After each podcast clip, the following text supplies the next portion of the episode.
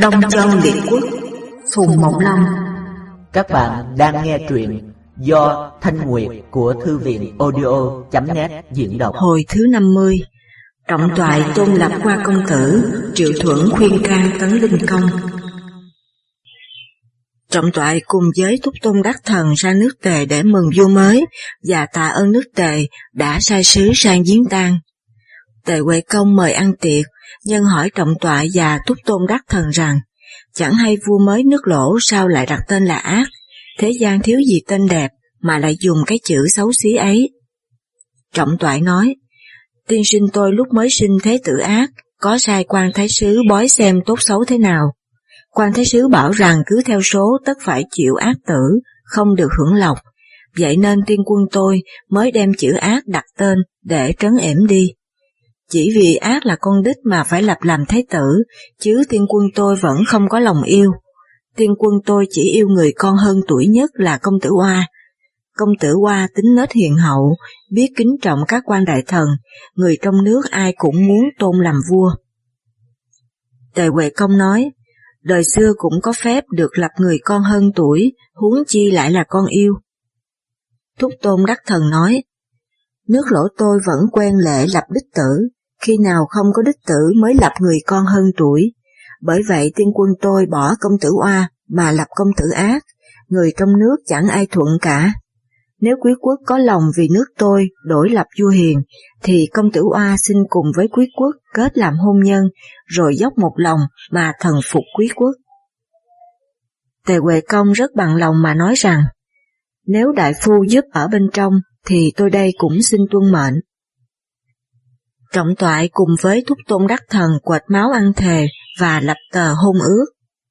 Tề Huệ Công thuận cho, bọn trọng toại về đến nước lỗ bảo quý tôn hào phủ rằng ngày nay sự nghiệp bá chủ của nước Tấn đã suy kém rồi, nước Tề sắp lại cường thịnh.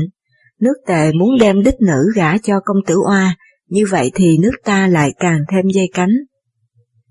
Quý tôn hàng phủ nói, Chúa công bây giờ là cháu gọi vua Tề bằng cậu, vua Tề có con gái sao không gả cho chúa công, mà lại gả cho công tử Oa. Trọng toại nói, vua Tề nghe nói công tử Oa là người hiền, muốn kết thân với công tử Oa, nhận làm rể, còn như bà phu nhân Khương Thị là con Tề Chiêu Công, mà các con Tề Hoàng Công thì coi nhau như cựu địch, vậy nên bốn đời vua Tề đều là em lên thay anh. Người ta đã chẳng nghĩ gì đến anh, đâu lại còn nghĩ gì đến cháu. Quý tôn hàng phủ nín lặng, khi ra về thở dài mà than rằng, Đông Môn Thị đã có ý khác rồi. Nói xong liền mật báo với Thúc Trọng Bành Sinh. Thúc Trọng Bành Sinh nói, ngôi vua đã định rồi, ai còn dám có ý khác. Thúc Trọng Bành Sinh cũng chẳng nghĩ gì đến nữa. Trọng toại cùng với kính doanh bàn mưu đem bọn dũng sĩ phục ở trong chuồng ngựa, sai người báo là ngựa mới đẻ con đẹp lắm. Kính doanh báo công tử Oa cùng với vua lỗ, tức là công tử ác và công tử thị thân hành ra chuồng ngựa để xem. Bọn dũng sĩ đổ ra, cầm côn gỗ đánh chết vua lỗ, lại giết chết cả công tử thị nữa. Trọng toại nói, quan thái phó là thúc trọng bành sinh hãy còn, nếu chưa trừ bỏ được người ấy thì tất không xong việc. Trọng toại liền sai nội thị giả cách phụng mệnh vua lỗ đến triệu thúc trọng bành sinh sắp sửa vào cung. Gia thần là công nhiễm vụ nhân, vẫn biết chuyện trọng toại mật giao với người trong cung, mới can thúc trọng bành sinh rằng, thái phó chớ vào, vào thì tất chết. Thúc trọng bành sinh nói, vua sai người triệu thì dẫu chết ta cũng đành lòng.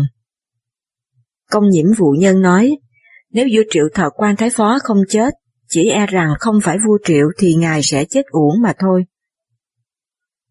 Thúc trọng bành sinh không nghe, công nhiễm vụ nhân nắm lấy vạt áo mà khóc. Thúc trọng bành sinh dứt vạt áo, rồi đi thẳng vào cung, đến nơi không thấy vua lỗ đâu cả, mới hỏi các nội thị. Các nội thị nói, chúa công đi ra chuồng ngựa để xem ngựa mới đẻ. Các nội thị liền đưa thúc trọng bành sinh đi ra chuồng ngựa. Bọn dũng sĩ lại đổ ra giết chết thúc trọng bành sinh, rồi đem thi thể chôn ở trong đống phân ngựa. Rồi kính doanh sai người bảo Khương Thị rằng, chúa công cùng công tử thị đều bị ngựa đá chết rồi. Khương Thị khóc òa rồi đi ra chuồng ngựa để xem. Khi Khương Thị đến chuồng ngựa thì thi thể vua lỗ và công tử thị đã được đưa ra ngoài cung môn. Quý Tôn Hàng Phủ nghe tin, biết ngay là do mưu kế của trọng toại, không dám nói ra, lại bảo riêng trọng toại rằng, nhà ngươi hiểm độc quá, ta nghĩ không đang tâm. Trọng toại nói, đấy là mưu của kính doanh, chứ ta có dự đâu đến. Quý Tôn Hàng Phủ nói, giả sử nước tấn đem quân đến hỏi tội thì ta biết nói ra thế nào. Trọng toại nói, xem việc nước tề và nước tống trước thì đủ biết, người ta giết vua lớn thì chẳng ai hỏi tội, huống chi ta giết chết hai đứa trẻ con ấy, có lo ngại gì. Quý tôn hàng phủ ôm lấy thi thể vua lỗ mà khóc, đến nỗi khàn cả tiếng. Trọng toại nói, quan đại thần nên phải bàn việc lớn trong nước, sao lại bắt chước thói đàn bà. Quý tôn hàng phủ mới gạt nước mắt không khóc nữa. Thúc tôn đắc thần đến, hỏi anh mình là thúc trọng bành sinh ở đâu. Trọng toại chối là không biết. Thúc tôn đắc thần cười mà rằng, anh ta chết đi làm người trung thần, đó là cái chí của anh ta, can gì mà phải giấu. Trọng toại mới nói thật với thúc tôn đắc thần và bảo với các quan rằng, công việc ngày nay cần phải lập vua trước đã, công tử Oa là người hiền mà lại nhiều tuổi hơn cả các công tử, nên lập lên làm vua. Các quan đều vân dạ xin theo, rồi cùng tôn lập công tử Oa lên làm vua, tức là lỗ tuyên công. Túc Tôn Đắc Thần mới đóng phân ngựa, đem thi thể Túc Trọng Bành sinh ra, làm lễ an táng. Khương Thị nghe tin hai con bị giết, trọng toại lập công tử Oa lên làm vua, vật mình lăn khóc, chết đi sống lại mấy lượt. Trọng toại lại nịnh hót lỗ tuyên công, viện lẽ, mẫu dĩ tử quy, mà xin tôn kính doanh lên làm quốc mẫu. Khương Thị buồn rầu, ngày đêm khóc lóc, sai thị nữ thu xếp đồ đạc, để sắp trở về nước tề. Trọng toại lại giả cách sai người lưu lại mà nói rằng, Chúa công bây giờ dẫu không phải phu nhân sinh ra, nhưng phu nhân vẫn là đích mẫu, bao giờ chúa công cũng kính trọng, can gì phu nhân phải về tề. Khương Thị mắng rằng, thằng giặc trọng toại kia, mẹ con ta có phụ bạc gì mày, mà mày lại làm những việc tàn ác như vậy, bây giờ lại còn định nói lừa ta, quỷ thần biết tất chẳng dung tha cái tội này. Khương Thị không vào ý kiến kính doanh nữa, tức khắc lên xe đi ngay. Khi đi qua những chỗ chợ to phố lớn, Khương Thị lại khóc to lên mà kêu rằng, Trời đất ơi, hai con nhỏ của tôi có tội gì mà thằng giặc trọng toại nở lòng giết con đích lập con thứ, nay tôi tự biệt nước lỗ không bao giờ trở về nữa. Người trong nước nghe nói ai cũng động lòng thương xót, có kẻ chảy nước mắt. Ngày hôm ấy ở nước lỗ nhiều chợ phải tan, bởi vậy người ta mới gọi Khương Thị là bà Ai Khương. Lại vì Khương Thị trở về nước Tề, nên cũng gọi là bà Xuất Khương. Xuất Khương về đến nước Tề, cùng với chiêu công phu nhân, mẹ con gặp nhau, đem những sự quan khổ kể lệ với nhau, rồi hai mẹ con cùng khóc lóc. Tề Huệ Công thấy vậy không muốn nghe, mới sai người làm riêng một cái cung để hai mẹ con ở. Lại nói chuyện em cùng mẹ của Lỗ Tuyên Công là Thúc Miệng, vốn người trung trực, thấy anh mình nhờ sức trọng toại giết em mà lên làm vua, trong lòng khinh bỉ mới không vào chúc mừng. Lỗ Tuyên sai người triệu Thúc Miệng, muốn dùng làm quan to, Thúc Miệng từ chối không làm. Có người bạn Thúc Miệng hỏi Thúc Miệng vì cớ gì mà không làm quan. Thúc Miệng nói, không phải là tôi có ghét gì phú quý, nhưng trông thấy anh tôi thì lại nhớ đến các em, vậy nên tôi không đành lòng. Người bạn nói, công tử đã cho anh là bất nghĩa, thì sao không bỏ mà sang nước khác? Thúc miệng nói, anh tôi chưa hề tuyệt tình với tôi, sao tôi nở tuyệt tình trước? Gặp bấy giờ lỗ tuyên công sai sứ đến thăm hỏi và đem vàng lụa đưa tặng thúc miệng. Thúc miệng chối từ không lấy mà nói rằng, tôi đây cũng không đến nỗi đói rét, có đâu lại còn dám tham. Sứ giả hai ba lần nói mãi, thúc miệng bảo rằng, khi nào tôi có thiếu dùng tôi sẽ xin đến lấy, chứ bây giờ thì quyết không dám nhận. Người bạn nói, công tử không chịu làm quan cũng đủ tỏ cái nghĩa khí rồi, nay trong nhà túng tiêu, chúa công có tặng gì thì xin cứ nhận, việc gì mà từ chối. Dẫu công tử nhận, cũng không ai dám bảo là tham. Thúc miệng chỉ cười, chẳng nói một lời nào cả. Người bạn thở dài mà lui ra. Sứ giả về nói với Lỗ Tuyên Công, Lỗ Tuyên Công nói, em ta vốn nghèo, không biết lấy gì mà tiêu cho đủ. Lỗ Tuyên Công bèn sai người đương đêm đến rình xem thuốc miệng làm gì, thì thấy thuốc miệng đang thắp đèn ngồi khâu giày, để ngày hôm sau đem bán lấy tiền ăn. Lỗ Tuyên Công than rằng, em ta muốn học bá di thuốc tề thuở xưa, hái rau vi ở núi Thú Dương mà ăn hay sao? Thôi thì ta cũng tùy ý. Thúc miệng suốt đời không chịu ăn lọc của anh, mà cũng không nhắc đến lỗi của anh bao giờ. Người nước lỗ ai cũng khen thúc miệng có nghĩa khí. Đến đời lỗ thành công, lại dùng con thúc miệng là công tôn anh tề, làm quan đại phu. Từ đó, ngoài họ thúc tôn thị, lại thêm có thúc thị, thúc lão, thúc cung, thúc chiết, thúc ương và thúc nghệ, đều là con cháu thúc miệng cả. Trọng toại nhân Tết Nguyên Đáng tâu với Lỗ Tuyên Công rằng, nay chúa công chưa có nội chủ ở trong cung, trước đây tôi đã cùng với vua tề kết lập tờ hung thư, việc ấy chúa công chớ nên để chậm. Tuyên Công nói, bây giờ nên sai ai sang sứ tề. Trọng toại nói, việc này tự tôi bày ra, xin chúa công cho tôi đi. Lỗ Tuyên Công liền sai trọng toại sang nước tề thỉnh hôn. Tháng 2 năm ấy, đón con gái nước tề là Khương Thị về lập làm phu nhân. Trọng toại lại mật tâu với tuyên công rằng, Chúa công mới lên ngôi, tất phải một phen dự hội với chư hầu, thì ngôi vua mới vững bền được. Chúa công nên khấn lễ vua tề, để vua tề cho chúa công dự hội. Tuyên công khen phải, liền sai quý tôn hàng phủ sang tạ ơn vua tề về việc kết hôn, và nói với vua tề rằng, Chúa công tôi nhờ ơn nhà vua mà được nối ngôi, nhưng trong lòng vẫn lo sợ không được liệt vào hàng chư hầu, để đến nỗi nhà vua phải hổ thẹn.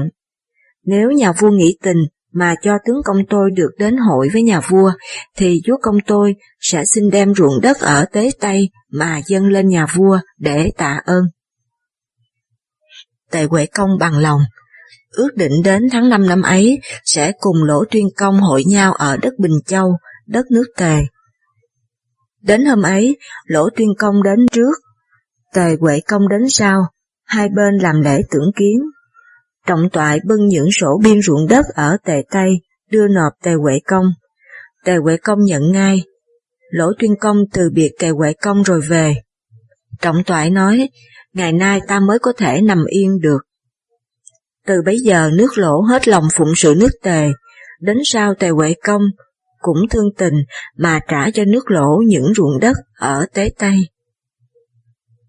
Lại nói chuyện sở trang vương, Lữ lên làm vua, đã ba năm trời mà không làm một việc gì cả, ngày nào cũng đi săn bắn, và cùng với mỹ nữ uống rượu mua vui ở trong cung. Sở Trang Vương ra lệnh tuyên yết ở chốn triều môn rằng nếu ai can thì sẽ bắt tội chết. Quan đại phu là thân vô úy, vào ý kiến sở thấy sở trang vương, tay phải ôm trịnh cơ, tay trái ôm sái nữ, xung quanh chỗ ngồi, đầy những đàn địch chuông trống. Sở trang vương hỏi thân vô ý rằng, quan đại phu vào đây có muốn uống rượu không? Có muốn nghe hát không? Hay là muốn nói điều gì? Thân vô úy nói, tôi tới đây không phải muốn uống rượu và nghe hát, nguyên vì mới rồi tôi đang đi chơi, có một người đem một câu đố đố tôi, tôi không đoán ra được, vậy tôi muốn tâu lên để đại dương nghe. Trang Dương hỏi, câu đố gì mà đại vương không đoán ra được, hãy nói cho ta nghe. Thân vô ý nói, có một con chim lớn lông đủ năm sắc, đậu ở trên gò cao nước sở, đã ba năm nay mà không thấy hay, cũng không thấy kêu, không biết là con chim gì. Trang Vương hiểu là thân vô ý có ý can mình, mới cười mà bảo rằng, ta đã biết rồi, con chim ấy không phải là con chim thường, ba năm nay không bay, bay tất cao đến tận trời, ba năm không kêu, kêu tất làm cho người phải khiếp sợ, nhà ngươi hãy đợi mà xem. Thân vô úy sụp lại rồi đi ra, đợi trong mấy hôm thấy sở vương vẫn chơi bời như cũ. quan đại phu là Tô Tòng xin vào ý kiến. Khi vào trông thấy Trang Vương liền khóc hòa lên. Trang Vương nói, tại sao mà khóc lóc như vậy? Tô Tòng nói, tôi khóc vì nỗi thân tôi sắp chết mà nước sở cũng sắp mất. Trang Vương nói, vì cớ gì mà nhà ngươi chết, vì sao mà nước sở mất? Tô Tòng nói, tôi muốn can đại vương, đại vương tất không nghe mà giết tôi. Tôi chết thì nước sở không ai dám can nữa, mà đại vương thì cứ sai đắm tủ sắt, chẳng thiết gì đến chính sự, còn gì mà nước sở không mất. Trang vương bỗng nhiên biến sắc mà bảo rằng, ta đã có lệnh ai can thì bắt tội chết, sao nhà ngươi đã biết chết mà còn dám can, chẳng cũng ngu lắm ư. Tô Tòng nói, tôi dẫu ngu cũng chưa đến nỗi ngu lắm như đại vương. Trang Vương nổi giận mà nói rằng, sao nhà ngươi dám bảo là ta ngu lắm? Tô Tòng nói, Đại vương làm vua một nước có muôn cổ xe, có đất nghìn dặm, binh mã hùng cường, chư hầu tinh phục, đó là cái lợi muôn đời. Nay sai đấm tủ sắt, chẳng thiết gì đến chính sự, đến nỗi nước lớn đến mặt ngoài, nước nhỏ phản ở mặt trong, thế mà chỉ ham cái vui một lúc, mà bỏ cái lợi muôn đời, không phải là ngu là gì. Cái ngu của tôi chẳng qua chỉ đến chết mà thôi, nhưng đại vương giết tôi thì đời sau tất gọi tôi là trung thần, vĩ tôi như long bàn và tỷ can thổi trước. Vậy thì tôi chẳng ngu chút nào.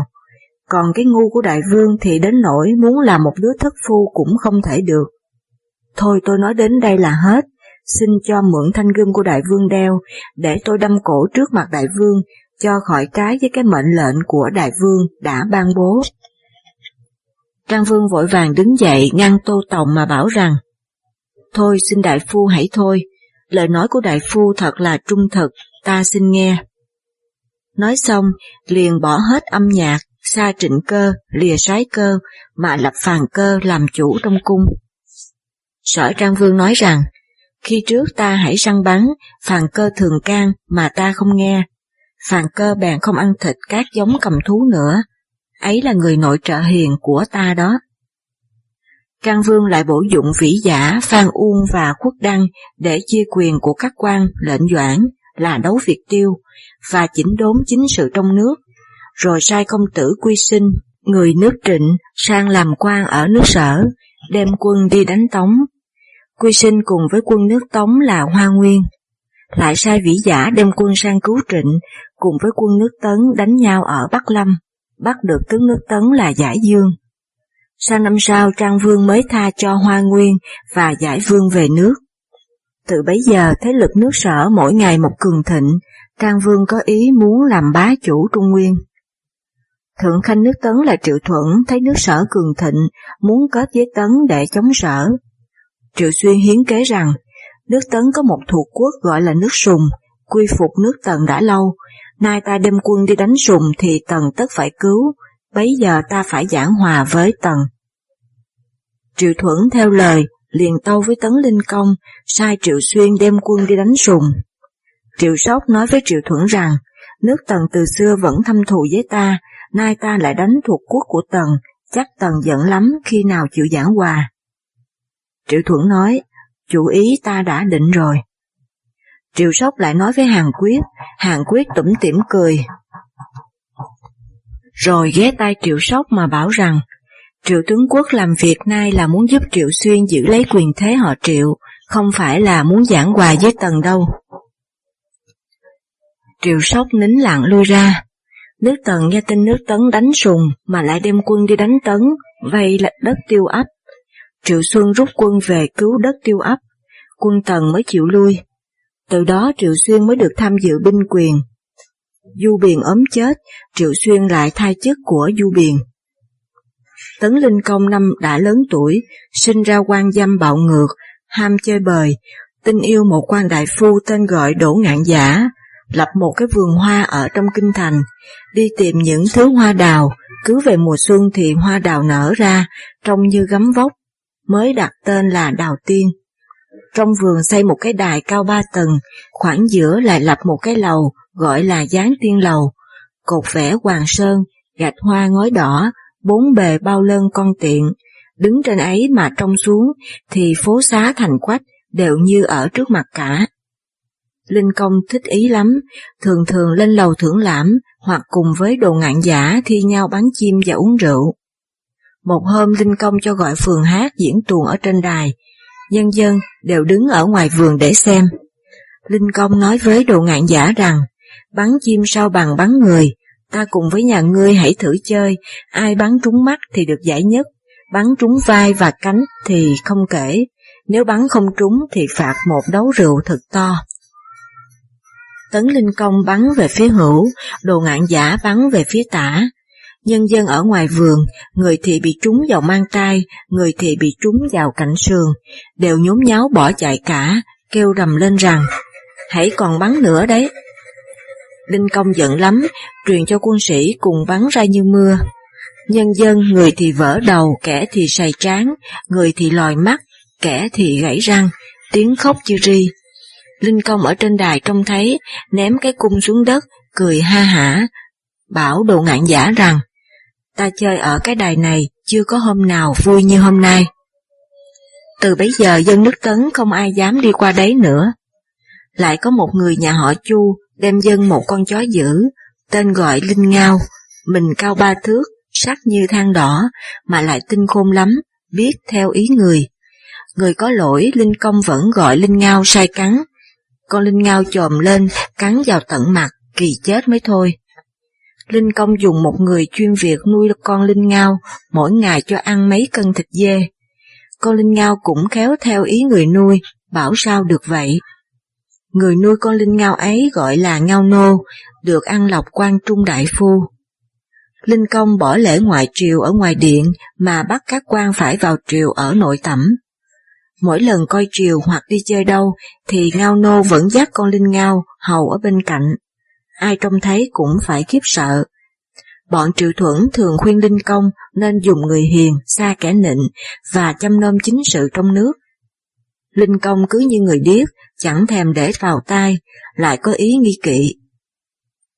Một hôm tan triều, các quan đại phu đều lui về cả, chỉ có triệu thuẫn và sĩ hội còn đứng ở cửa cung Hai người đang nói chuyện với nhau, than thở về việc nước. Bỗng thấy có hai người nội thị khiêng một cái giỏ tre ở trong cung ra. Triệu Thuận nói, sao lại có giỏ tre ở trong cung ra như vậy, tất là có cớ sao đây? Nói xong liền gọi hai người nội thị mà bảo rằng, đem lại đây xem.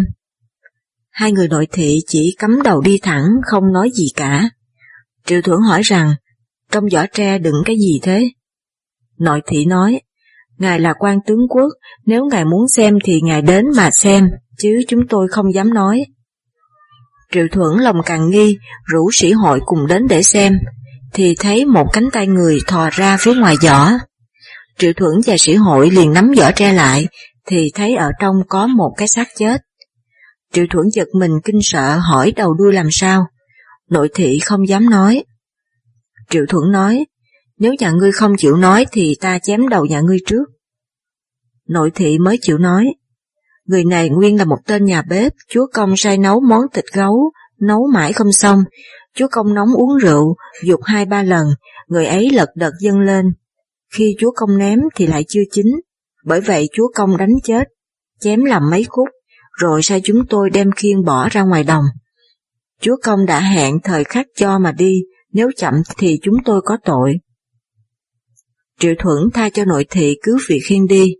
Nội thị đi khỏi rồi, Triệu Thuẫn bảo sĩ hội rằng, Chúa công bạo ngược quá, coi mạng người như cỏ rác, nước nhà chẳng bao lâu sẽ đến ngày nguy vong, Âu là hai ta cùng vào khuyên can. Sĩ hội nói, hai ta khuyên can mà chúa công không nghe, thì sao không ai dám nói nữa, chi bằng để tôi vào trước, nếu tôi khuyên can mà chúa công không nghe, bấy giờ tướng quốc sẽ vào. Linh Công đang ngồi ở trên thềm, trông thấy sĩ hội vào, biết là có ý muốn khuyên can, liền bảo sĩ hội rằng, đại phu chớ nói ta đã biết lỗi rồi, để ta xin lỗi. Sĩ hội sụp lại mà tâu rằng, người ta ai là không có lỗi, chúa công đã biết lỗi thì tất sửa đổi, thế là một điều đại phúc cho nước nhà, chúng tôi lấy làm mừng lắm. Nói xong lui ra, thuật chuyện lại với Triệu Thuẫn. Triệu Thuẫn nói, Chúa công nếu có lòng đổi lỗi thì chỉ trong ngày hôm nay tất có chính lệnh khác.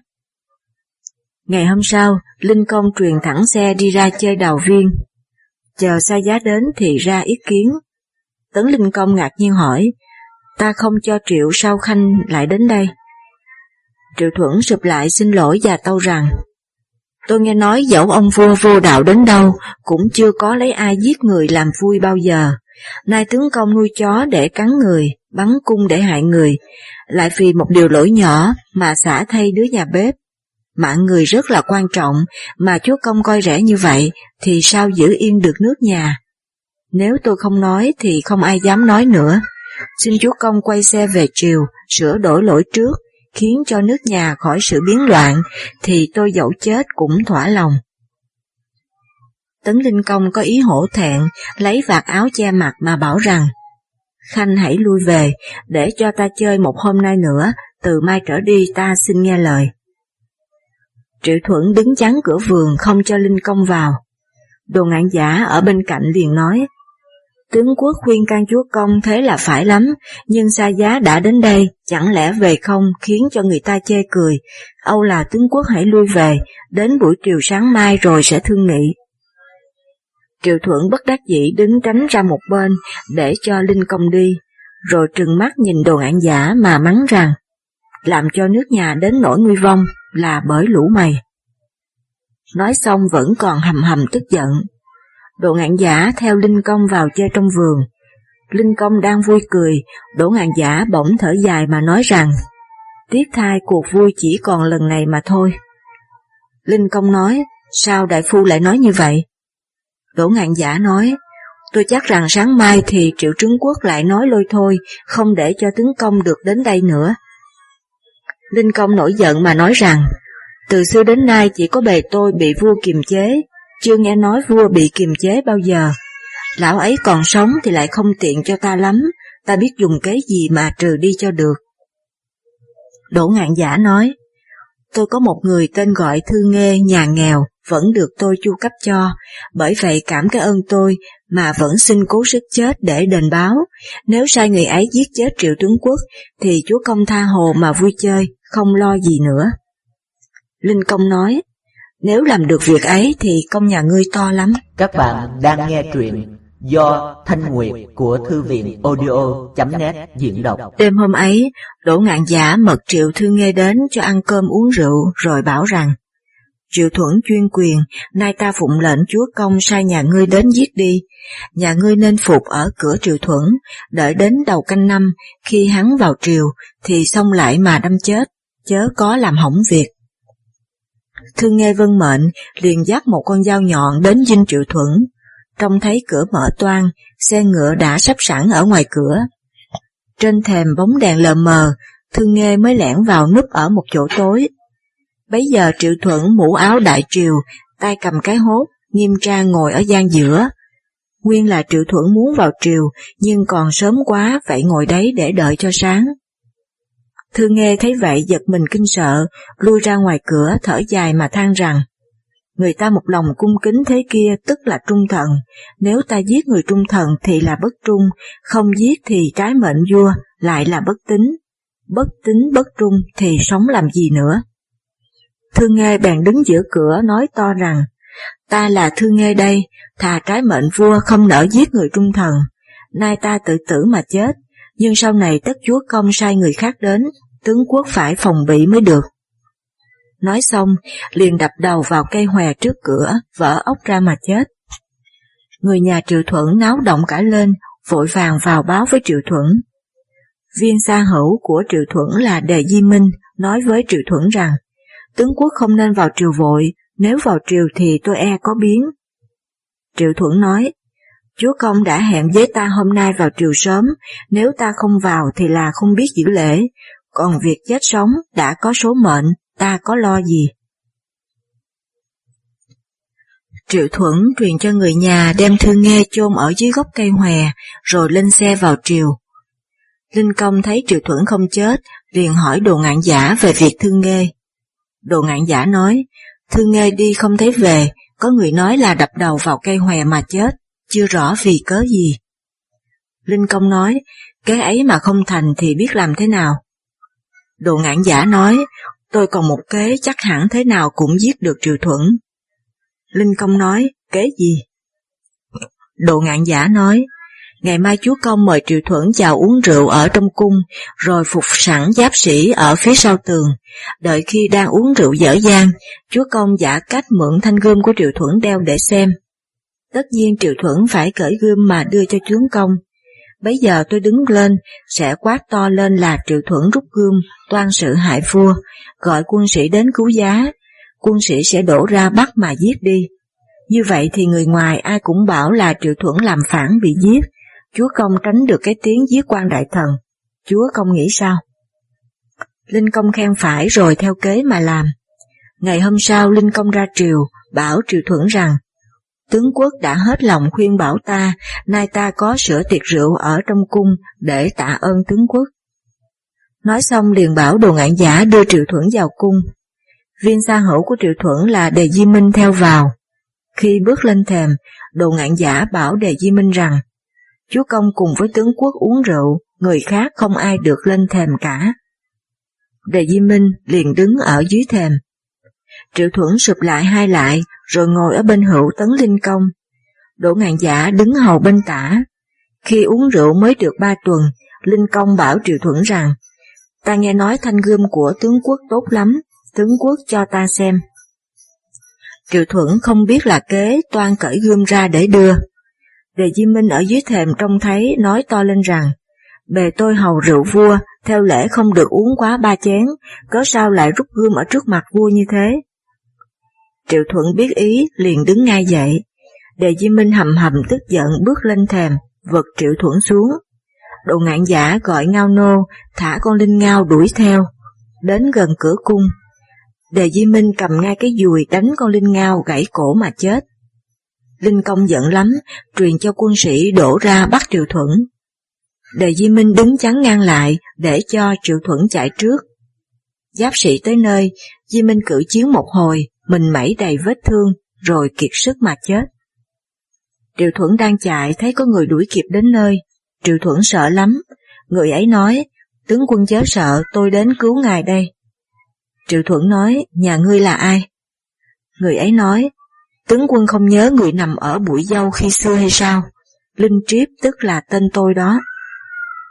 Nguyên năm năm về trước, Triệu Thuận có đi sang ở Cửu Nguyên Sơn, ngồi nghỉ trong bụi dâu, trông thấy một người đàn ông nằm lăn dưới đất. Triệu Thuận nghi là thích khách mới sai người bắt. Người ấy đói không trở về được. Hỏi đến họ tên thì người ấy nói, tên tôi là Linh Triếp, tôi sang học ở nước vệ, đã ba năm nay, bây giờ trở về tiền lưng hết cả, không lấy gì mà ăn, nhịn đói đã ba ngày rồi. Triệu Thuận nghe nói thương lắm, sai người mang cho cơm và thịt. Linh Triếp chia cơm thịt làm hai phần, một nửa bỏ vào giỏ con của mình, còn một nửa để ăn. Triệu Thuận hỏi, nhà ngươi cất đi một nửa để làm gì? Linh Triếp nói, tôi còn mẹ già hiện ở cửa, tôi đi vắng đã lâu ngày chưa biết mẹ tôi còn hay mất, nay chỉ cách đấy có mấy dặm, may mà mẹ tôi hãy còn, thì tôi xin đem lộc của quan tướng quốc ban cho về dân mẹ tôi. Triệu Thuận khen là hiếu tử, bảo cứ ăn hết đi, rồi lấy cơm và thịt khác để xếp vào giỏ cho. Linh Triếp lại tạ rồi đi. Sau Linh Triếp ứng mộ ra lính, lại ở trong số quân giáp sĩ đuổi bắt Triệu Thuận.